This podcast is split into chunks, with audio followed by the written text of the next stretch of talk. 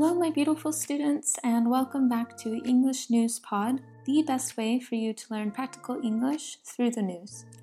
I'm your host and teacher, Caroline. Let's take a look at today's top news. You can find a full transcript of this podcast episode in the description.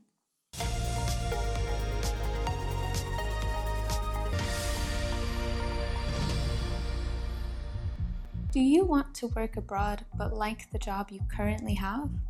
Some countries are making it easier to obtain visas for remote work, particularly in the wake of COVID 19 or coronavirus. Bermuda, Barbados, Georgia, Mexico, and Estonia have each recently released visa programs targeted for remote workers and self employed digital nomads. This follows a recent trend of many European countries offering visas for entrepreneurs and freelancers. So, if you are interested in working abroad remotely, be sure to research the income requirements and duration for each of the different programs. Let's do it one more time, but this time faster.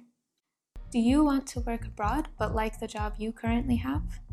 Some countries are making it easier to obtain visas for remote work, particularly in the wake of COVID 19.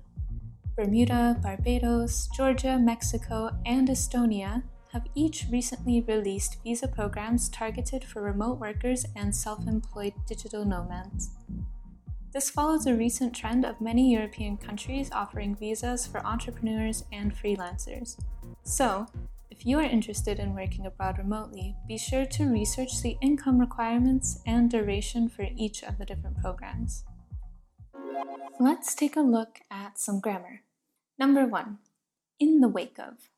This phrase, in the wake of, plus something, is a phrase we use to describe when a smaller event is happening at the same time as a larger event.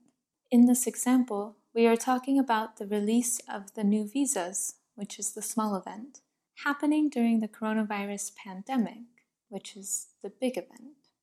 Number two, remote workers. Remote workers, or working remotely, means to be able to work from anywhere in the world through your computer. Number three, digital nomads. Digital nomads are remote workers who use their remote lifestyle to travel often and live in exotic and inexpensive places, most popularly Thailand and Bali. Number four, trend. A trend is a pattern.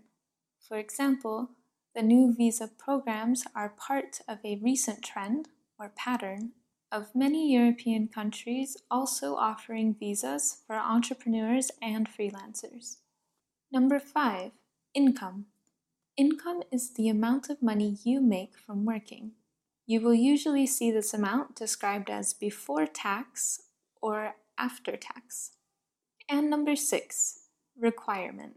A requirement is a condition you have to meet before you can apply for something. For example, you might need to make a certain amount of money or income to apply for a digital nomad visa. That wraps us up for today. If you liked this podcast, please subscribe and follow for episodes three times a week, every Monday, Wednesday, and Friday. Thanks for listening, and I will see you soon for more news in English.